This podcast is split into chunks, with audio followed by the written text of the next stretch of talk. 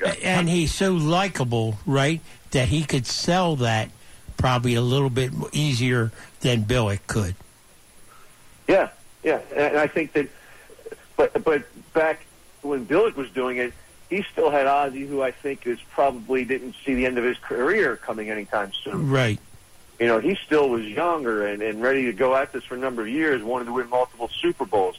Well, he's done that now, and and maybe maybe Ozzie's looking at his watch and thinking about living in a warmer climate all year round, and and if I can get two or three more years of this nice salary, uh, I'll be set. You know that kind. Of, I, I'm I'm just again, it's all Your speculation, but it's it makes sense to me. Cause otherwise, I wouldn't have written the article. But I think that it, it's it, it may explain why the 67 picks under John Harbaugh's watch have produced two Pro Bowlers, C.J. Mosley and Ray Rice. One of them's obviously gone. The other one made it one year, didn't make it the next year.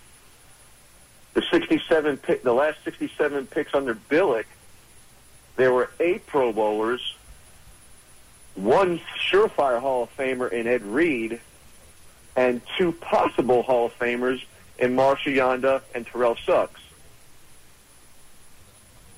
It's a good Now. I know it's early, and Yeah. these, these guys that, that Harbaugh has drafted, or the guys drafted under Harbaugh's on Harbaugh's watch, are still young, and maybe things can develop so that there's more of a shift. But of those guys you've drafted so far, what they've done, do, do you think? And I think Marshall Yanda and Terrell Suggs will be Hall of Famers. I, I agree with you. So, do you think that there's even one Hall of Famer out of those 67? Not right now. I mean, C.J. Mosley maybe, but um, But I, okay, now here, let- let's throw Flacco in this conversation. How does he fit? Because he's not a Pro Bowler. That it, that uh, that was a bust. No, No, no, not I- I- No, it's not a bust. Well, I'm I'm just, just, just looking making for sure. a, measure, a measuring stick of some. I, I know. I know a Pro Bowl doesn't mean everything that a player is. good. It's not. The, we just talked about. It. It's not the end all be all. Everybody gets in. It seems like anymore. But the fact that anybody gets in and Joe hasn't been in, that, that's some sort of measuring stick. Now I know he was he was extended an offer last year as an alternate and refused to, because of the birth of one of his kids. Yes, Right. Um, so I get that, but he, it wasn't a first team Pro Bowler. He was an alternate. Mhm. Well, Tyrod was a first team Pro Bowler. You know, Oh. in his first season as a starting quarterback. So And, and another thing, back to Ozzie for a minute. uh, He also could be figuring that he does have a that he would be leaving. You know, everybody wants their you know when they leave something, they want to see what happens after they leave, and and certainly Eric DeCosta is more than a formidable guy to take over that position. Yeah, Yeah. And, and I agree with all that, but but it really the, the point of, of the article was to say that, in my opinion, I believe that at the end of the day, the scouts and coaches should work together, but ultimately the guys that are the professional talent evaluators should be the guys making the decisions in that war room and not the coaching staff. yeah, I think that makes sense. Now they got a bunch of free agents coming up. Uh, I think they have what twenty-seven free agents uh, that are listed amongst them: Justin Tucker, Courtney Upshaw, Kelechi Osemele, Morgan Cox, uh, Marlon Brown. Uh, I mean, did, what? do- I think Jeremy Butler's in there. What do they do?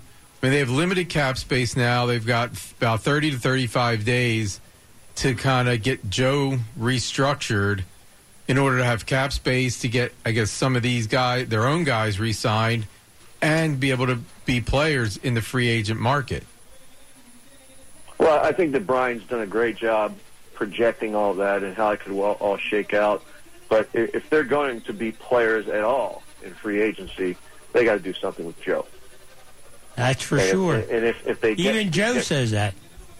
if they get nothing with him, nothing done, then they're going to be sitting on the sidelines, that, waiting for all these guys that were injured last year, and all the guys that they haven't drafted yet, and the guys that they did draft that didn't produce to produce in 2016.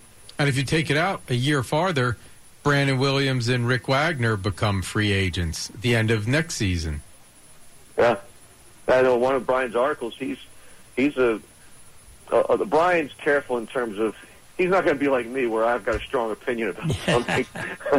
Brian's going to look at all angles, and, I think that's his nature, and that's good to have that kind of balance on your from the personnel on your on your website. But he he looked at it from the perspective of what if the Ravens just said, let's take the haircut in 2016 and just really get our cap in great shape. What kind of moves could we make? He's got an article like that on, on the site, and I, I don't think that the Ravens w- want to do that because I, I do think that they're going to. They believe that they're going to establish, reestablish themselves as a prominent organization, or not a prominent organization, but a prominent team again in 2016. They're already a prominent organization, but a a prominent team in 2016. And in order to do that, I, I think they're pretty confident they're going to get something done with Joe.